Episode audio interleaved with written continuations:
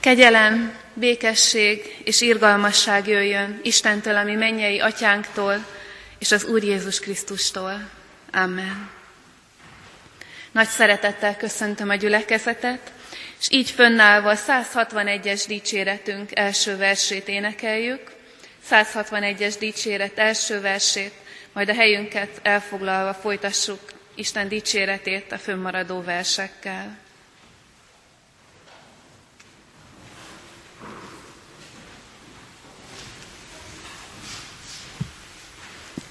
Música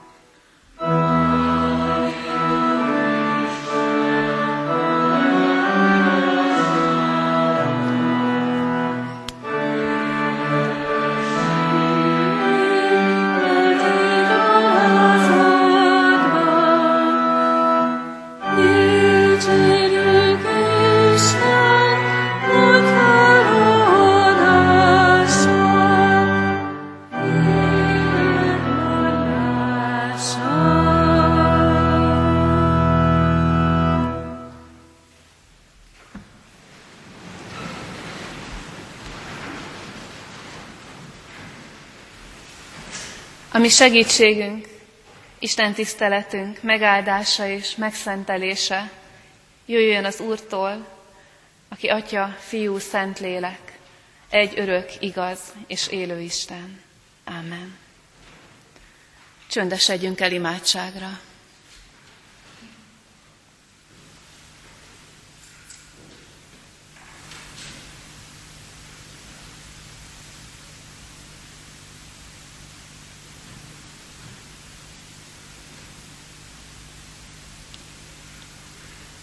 Urunk, annyi viadal van az életünkben, külső is, meg belső is. Csak egy-egy hetünkben is, ha visszanézünk rá. És sajnáljuk, hogy elfelejtjük időről időre számba venni, hogy hány pár bajunkban segítettél meg bennünket, külsőben is, belsőben is. Hány küzdelemből hoztál ki bennünket győztesen, vagy megerősödve, még ha vesztesen is. Hányszor emeltél föl bennünket. Köszönjük, hogy mindannyiunknak van ilyen tapasztalata. Köszönjük, hogy mindannyiunknak a, a szájáról igaz lehetett ez az ének. De közben könyörgünk is, hogy erősíts meg bennünket annak a biztonságában, hogy ha te velünk vagy, akkor, akkor kicsoda ellenünk. Erősíts meg Istenünk, hogy a bizonságtételünk az határozott legyen, derűs és örömteli, hogy dicséretet hozzon majd a Te nevedre, és hogy megtérésre hívja azokat, akik még nem ismernek Téged, mint segítő Istent. Így kérünk, hogy áld meg az igét bennünk és közöttünk is. Amen.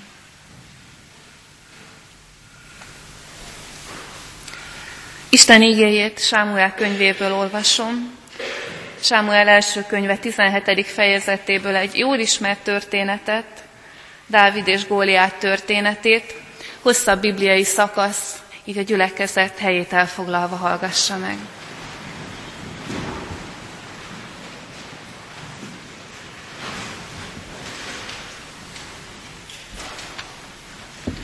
A filiszteusok összevonták seregeiket a harcra. A júdabeli szokónál gyűltek össze, és tábort ütöttek Szokó és Azéka között. Saul és az izraeliek is összegyűltek, tábort ütöttek az Elál völgyében, és csatarendbe álltak a filiszteusok ellen. Az innenső hegyen álltak a filiszteusok, a túlsó hegyen pedig az izraeliek, közöttük a völgy volt. Ekkor kilépett a filiszteusok seregéből egy kiváló harcos, név szerint Góliát, aki Gát városából való volt. Magassága hat könyök és egy arasz volt. Fején részcsisak volt, öltözete pikkelyes páncél, páncélja súlya ötezer sekel. Lábán rézvért és vállán rézdárda volt. Lándzsájának a nyele olyan vastag volt, mint a szövőszék tartófája. Lándzsájának a hegye pedig 600 sekel súlyú vasból volt, és egy parsoldozó ment előtte. Így állt ki, és oda kiáltott Izrael csata sorainak. Miért vonultatok ki ellenünk? Miért készültetek föl a harcra? Nézzétek, én filiszteus vagyok, ti pedig Saul szolgái. Választatok ki magatok közül egy embert, hogy síkra szálljon velem. Ha le tud győzni és megöl engem, akkor mi leszünk a ti szolgáitok. De ha én győzöm le, és én ölöm meg őt, akkor ti lesztek a mi szolgáink és ti szolgáltok nekünk. Amikor meghallotta Saul és Izrael a filiszteusnak ezt a beszédét, megrettentek, és igen féltek.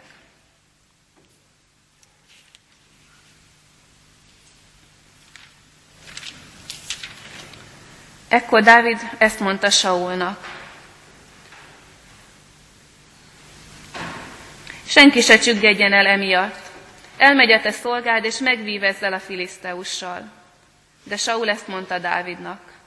Nem mehetsz el, hogy megvív vele, mert még fiatal vagy, ő pedig harcedzett férfi fiatal kora óta. Dávid azonban így felelt Saulnak. Pásztor volt a te szolgád apja juhai mellett, és ha jött egy oroszlán vagy medve, és elragadott egy bárányt a nyájból, utána mentem, leterítettem, és kiragadtam a szájából. Ha pedig ellenem támadt, megragadtam a szakállánál fogva, leterítettem és megöltem. Leterítette a te szolgád az oroszlánt és a nedvét is. Így jár majd ez a filiszteus is, mint azok közül bármelyik, aki csúfolja az élő Isten seregét. Aztán ezt mondta Dávid. Az az Úr, aki megmentett engem az oroszlán és a medvekarmától, meg fog menteni ennek a filiszteusnak a kezéből is. Saul így felelt Dávidnak. Akkor menj el, az Úr legyen veled. És felöltöztette Saul Dávidot a saját ruhájába, fejére sisakot tett és páncélba öltöztette.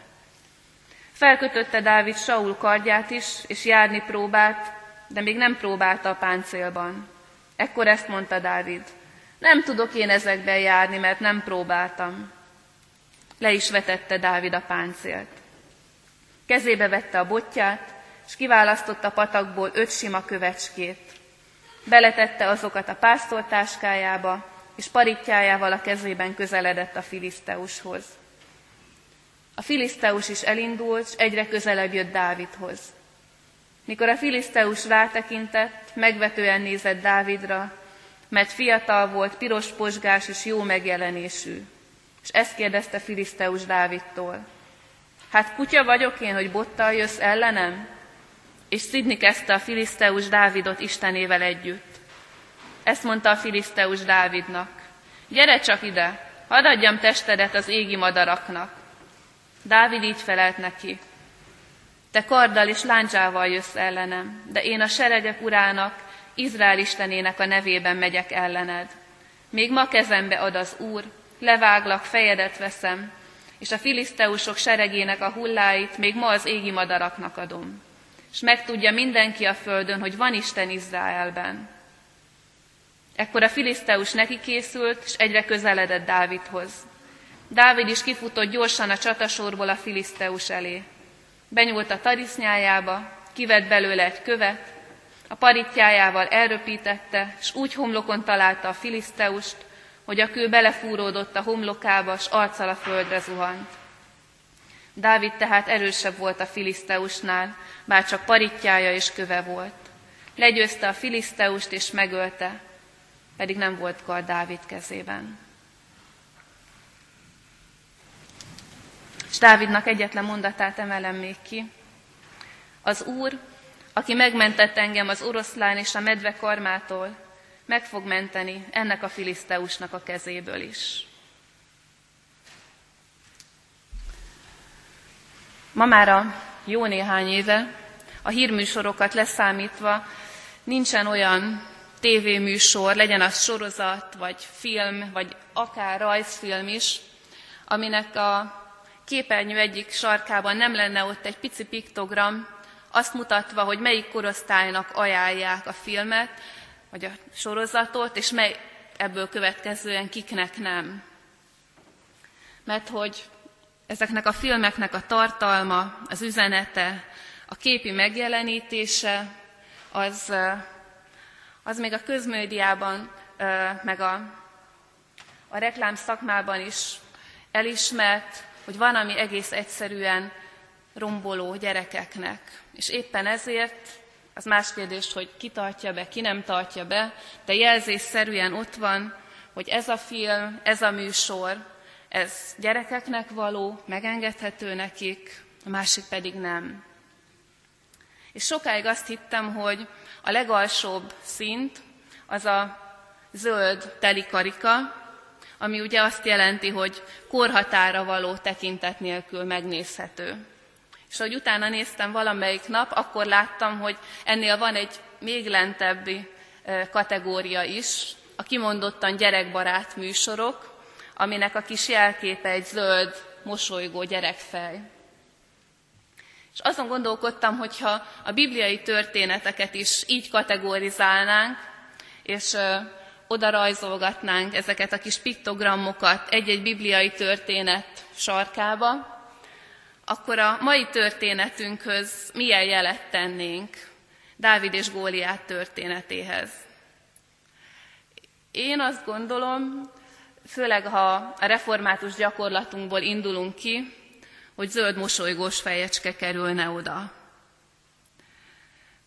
Azt érzem ezzel a történettel kapcsolatban, hogy, hogy picit lemondtunk róla mi felnőttek.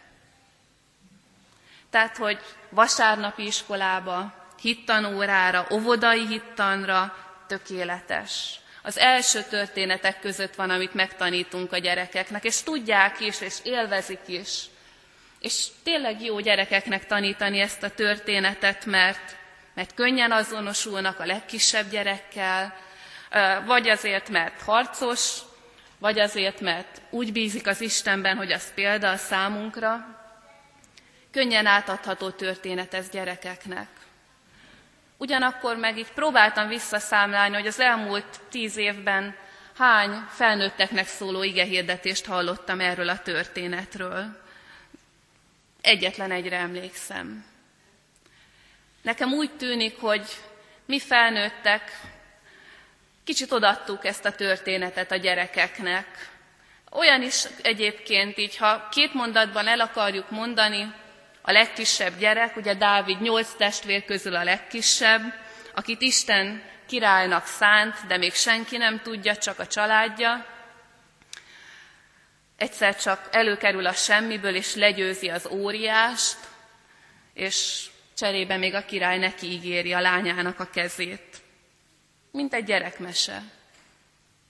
És közben pedig olyan üzenete van, ami azt gondolom, hogy gyereknek és felnőttnek, és talán igazán nekünk felnőtteknek, akik már igyekszünk tudatosabban megvívni a harcainkat, nagyon mély üzeneteket hordoz. Úgyhogy hát az ige hirdetésnek, ha címet kell adni, azt a címet adtam, hogy, hogy nem csak gyerekeknek. Hogy Dávid és Góliát története nem csak gyerekeknek szól. És néhány dolgot hadd emeljek ki belőle.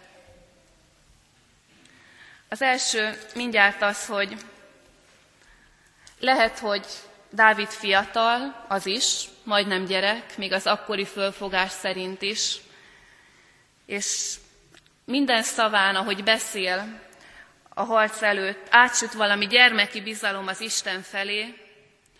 Ez a hit, ez lehet, hogy gyermeki, de nem gyerekes, és nem naív bizalom. Dávid nem az a fajta tizenéves, ami, aki nem tudja fölmérni a helyzetnek a komolyságát, amibe ő belelép. Ma ugye újra meg újra találkozunk azzal, főleg a hírekben halljuk, hogy gyakorlatilag a virtuális játékok világában fölnőtt gyerekek sokszor nem tudnak különbséget tenni a való világ és a és a játékok világa között. És nem értik meg, hogy míg a játék világában, ha lelőnek valakit, az föl kell, meg három élete van, meg tíz élete van, addig a valóságban csak egyszer kell megtörténnie, és nincs, és nem lehet visszafordítani a következményét. Ezért is hallunk annyi erőszakról a kamasz világban. Mert nem, tudják, nem tudnak sokszor különbséget tenni a valóság és a játék között. Nem tudják fölmérni, hogy a tetteiknek milyen következménye van. Dávid nem így van.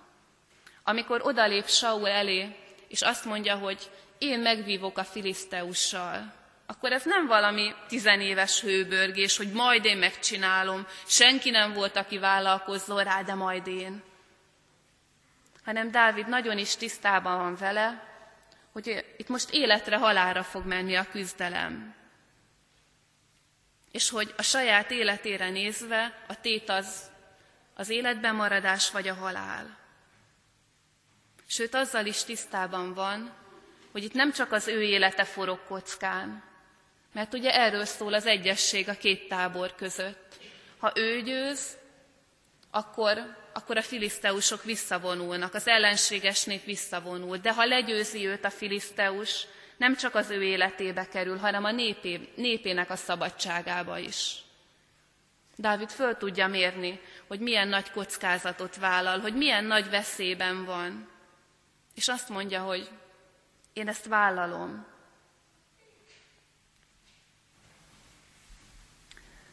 És azt gondolom, hogy amiért ezt kimeri mondani, az az, hogy visszatekint maga kis rövid életére, 11 néhány évére, és már tud olyan élményeket mondani, amikor hasonló élethalál harcban az Isten őt győzedelmessé tette.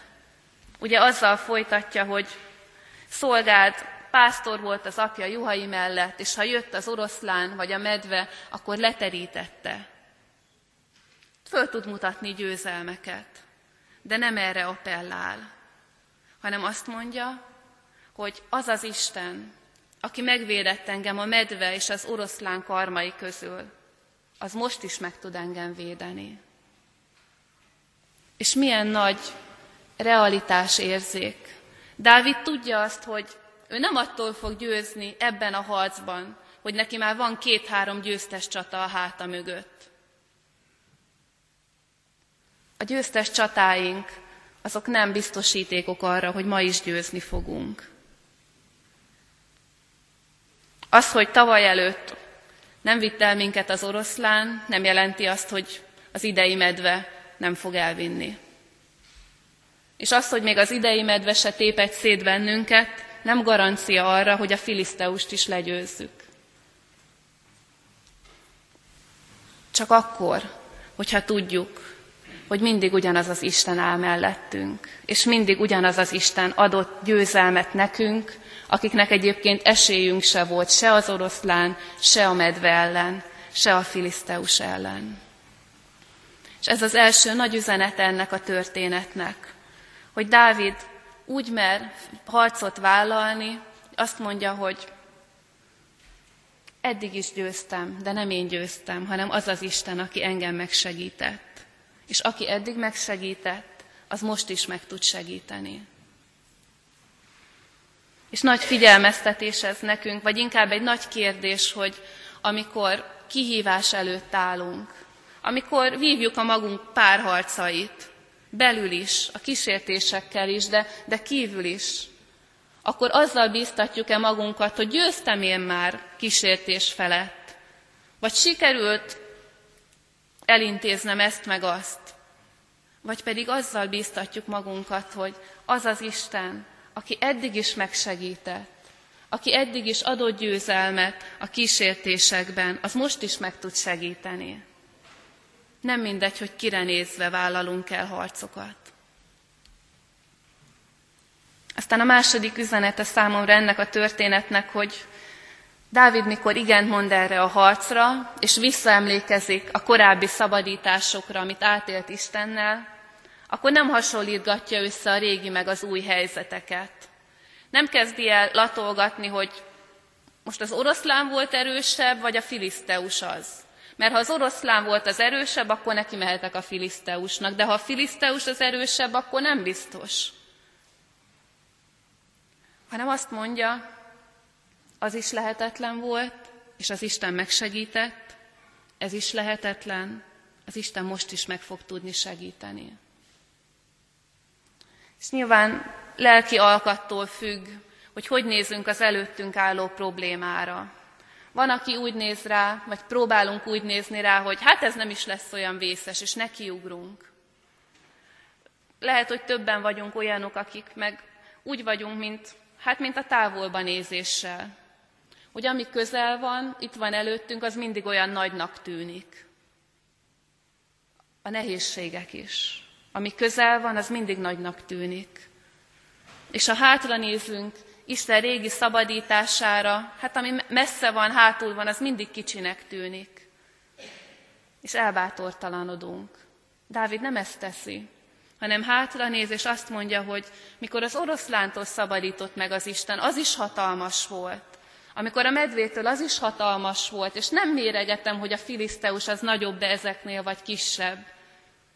Mert ami az embereknek lehetetlen, az Istennek egyformán lehetséges. Kicsit vagy nagyot, az Isten meg tud oldani, meg tud győzni.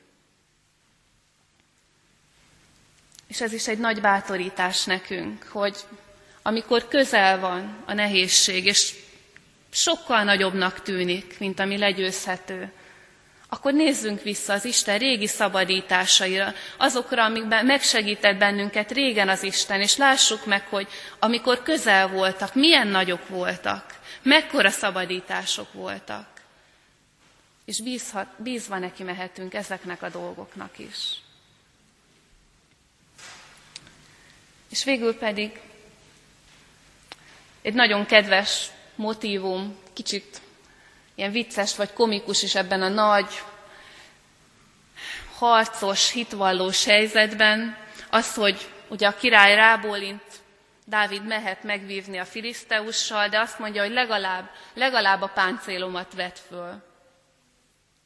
Elismerem, hogy nagy a hited, adjon, mondja is neki, az Isten segítsen meg téged, de azért vedd föl legalább azt a páncélt. És nekem olyan ez az egész kis jelenet, mint, hát, ami valójában egy talpra esett kis parasztfiú életében nem látott még páncélt, fegyvert, azt se tudja, hogy kell fölvenni, valahogy fölveszi, próbál benne járni, és hát nem tud. És olyan, olyan bevállalósan, olyan bátran azt mondja, hogy én ebben nem tudok járni, és leveszi. Tudja, hogy a páncél az sokat védene, védhet. De azt is tudja, hogy ha most ő ebbe megy ki, ha a páncélba bízik, oda se ér a Filiszteushoz, már elesik.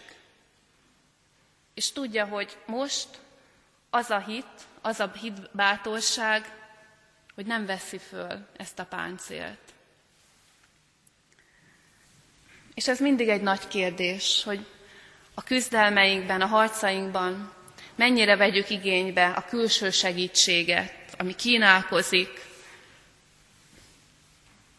és azt gondolom, hogy ez a történet nem arról szól, hogy soha semmit. Beteg vagy, imádkozz, nem kell gyógyszer, nem erről szól.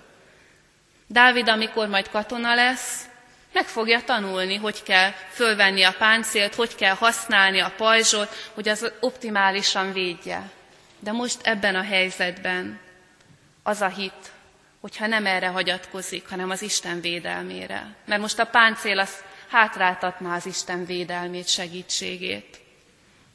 És eszembe jutott, még gyerekkoromban volt egy világszépségverseny döntő, és a mai napig emlékszem, hogy nagyon nagy kíváncsiság kísérte az egyik afrikai hölgynek a bemutatkozását a döntőben, mert ugye afrikai lévén nem szokott hozzá a 25 centis magas sarkú cipőkhöz, és a próbákon mindig, amikor ment le a lépcsőn, elesett a cipőben. És újra meg újra százszor elpróbálták, százszor elesett a lépcsőről. És persze az egész közmédia ilyen kaján vigyorgással várta, hogy na, elesik-e, vagy most az egyszer meg tudja csinálni a dönt, mert ha meg tudja csinálni, akkor siker. És, és jött a döntő, 25 cm magas sarkú cipőben, és, és megint elesett. És nekem ez egy, ez egy fordított példa Dávid bátorságára. Ott az a nő nem merte fölvállalni azt, hogy lerúgja a cipőt, és mezitláb végig megy a zsűri előtt. Kellett a magas sarkú cipő, mert mindenki magas sarkú cipőben megy a világszépségverseny döntőjében. Én azt gondolom, ha bemerte volna vállalni, mindenkit levesz a lábáról. Mert vannak helyzetek, amikor nincs más megoldás, mint lemondani a segítségeinkről, lemondani a biztonságunkról, és egyedül bízni abban, ami előttünk van, és bízni abban, aki pedig velünk van. De mondok egy közelebbi példát is, vagy komolyabbat inkább. Egy fiatal asszony mes- mesélte, hogy éveken keresztül egyre sűrűsödő pánikrohamai tör, pánikrohamok törtek rá. És eh, csinálhattak bármit, elmentek pszichiáterhez, gyógyszert kapott, rosszabb lett, semmi nem segített. És ez ment már egy jó éve, amikor végső kétségbeesésükben már semmi sem segít, leborultak a férjével, és könyörögtek, hogy férje elkezdett érte imádkozni. Neki már arra se volt ereje. És, és ott akkor azt kapták, azt az erős meggyőződést, hogy hagyják a gyógyszereket. Bízzanak az imádságban, és az Isten meggyógyítja őt, kihozza a pánikrohamokból. És így is történt. És nem azt mondom, hogy akinek pánikrohama van, az soha nem ne kérjen segítséget, pszichiátertől, pszichológustól, ne használjon gyógyszert, de az Isten nem véletlen ad nekünk ilyen eszközöket. De igenis, vannak helyzetek, amikor egész egyértelműen érezzük, hogy az Isten azt mondja, most csak rám bízd magad. nem kell a páncél, nem kell, nem kell a gyógyszer, vagy nem kell az emberi segítség. És amikor ezt mondja, akkor azt, azt mi érezzük, azt mi tudjuk, ahogy Dávid is tudta. És levette a páncélt, és úgy ment a Filiszteus ellen, és győzött az Isten nevében. Nagyon nagy áldás az, hogy az Isten népéhez tartozhatunk, mert idősek és fiatalok, régóta hitben járók és újonnan megtértek, egymás hitéből tanulhatunk. És olyan jó, amikor a szülők azt mondják, hogy a gyerekem tanít hinni. És hát persze a gyerekek nem mondják, csak az életük mutatja azt, hogy a hívő szüleiktől tanulnak hinni. Tanulhatunk fiatal és idős hitétől. És áldott legyen az Isten, hogy ennek a fiatalembernek a történetét elénk adta. Hogy megerősítsen bennünket abban, hogy a hit bátorságával föl lehet vállalni feladatokat. Bízva abba, hogy az az Isten, aki eddig megsegített bennünket, ezután is megfog. És bízva abban, hogy ami az embereknek lehetetlen, az az Istennek lehetséges. És adja Isten, hogy ne csak egymástól tanuljunk, de hogy úgy épüljön a hitünk, hogy másokat is építsen, másokat is erre a hitbátorságra bíztasson. Amen. Válaszul Isten igéjére a 254-es dicséretünket énekeljük. 254. dicséretünk első és harmadik versét az első vers így kezdődik, mindenkoron áldom az én uramat, kitől várom én minden oltalmamat.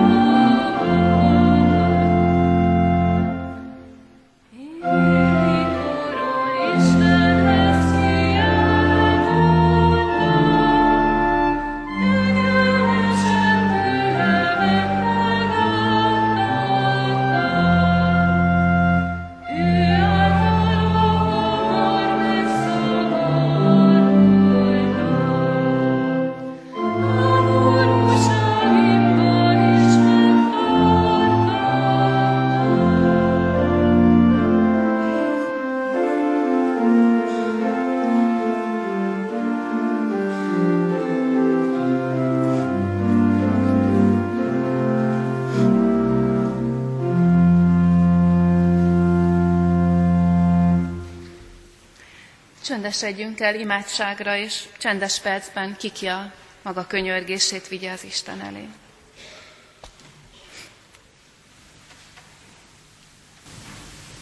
Köszönjük Istenünk, hogy annyi féleképpen mondod nekünk azt, hogy ne félj, és annyiszor. És félősök meg magukat nem félősnek tartók, köszönjük neked, mert egy szükségünk van erre, Látod, hogy annyiszor ijesztenek meg bennünket elénk tornyosuló góliátok, emberek, feladatok, kihívások, gyász. Köszönjük, hogy arra bíztasz, hogy félhetünk, de, de benned bízni ne féljünk. És megvalljuk, hogy ebben vagyunk a leggyöngébbek. Hogy félünk igazán rád bízni magunkat. Igazán bízni abban, hogy te, aki eddig megtartottál bennünket, eddig is, ezután is mindenen keresztül megtartasz. De dicsérünk téged minden szabadításodért, Dicsérünk téged azokért az emlékekért, amiket most visszahoztál, régi segítségeidről, régi megtartatásokról. És előre dicsérünk, Urunk, mindazért, ami még csak előttünk van, amit még ezután fogsz tenni értünk. És hadd vigyük egyen-egyenként is oda eléd a magunk góliátjait, a magunk félelmetes dolgait. Köszönjük, hogy nálad jó helyen vannak ezek. És hadd könyörögjünk így együtt a, azokért, akik fölé most a gyász tornyosul, a veszteség. Enged, hogy ne csak bátorítást, de vigasztalást találjanak nálad, reménységet arra, hogy te nem csak erre a földi életre ígész segítséget, de az örök életet is adod, kínálod. Így könyörgünk a gyászoló családért, családokért. Engedd Istenünk, hogy még közelebb vonja őket a te szeretetedhez, minden, ami ezután és eddig történt velük. És így kérünk Istenünk áldást, segítséget az előttünk álló héthez, minden kicsi és nagy küzdelmünkhöz, belsőhöz, külsőhöz, kísértésekhez. Te legyél a mi megtartó, védelmező Istenünk. Mi pedig hadd legyünk szerető és bátor hitvallóid. Amen. Együtt imádkozzuk el azt az imádságot, amire Jézus Krisztus tanított bennünket. Mi atyánk, aki a mennyekben vagy, szenteltessék meg a te neved. Jöjjön el a te országod, legyen meg a te akaratod, amint a mennyben, úgy a földön is. Minden napi kenyerünket add meg nékünk ma, és bocsásd meg védkeinket, miképpen mi is megbocsátunk az ellenünk védkezőknek. És ne vigy minket kísértésbe, de szabadíts meg a gonosztól, mert tiéd az ország, a hatalom és a dicsőség mind örökké. Amen. Hirdetem az adakozás lehetőségét. Hála áldozatunk is az Isten dicséri. És Isten áldását fogadjuk. Világosságom és segítségem az Úr, kitől félnék? Életemnek ereje az Úr, kitől rettegnék? Amen. Isten tiszteletünk végén dicsérjük Istent, erősítsük még meg magunkat az előttünk álló hétre, egy hitvallásos énekkel, a már megkezdett 254-es dicséretünket énekeljük a negyedik versétől egészen a végéig. Itt kezdődik a negyedik vers. Lám Istennek angyala, mint tábort jár, az Isten félő emberek körül jár.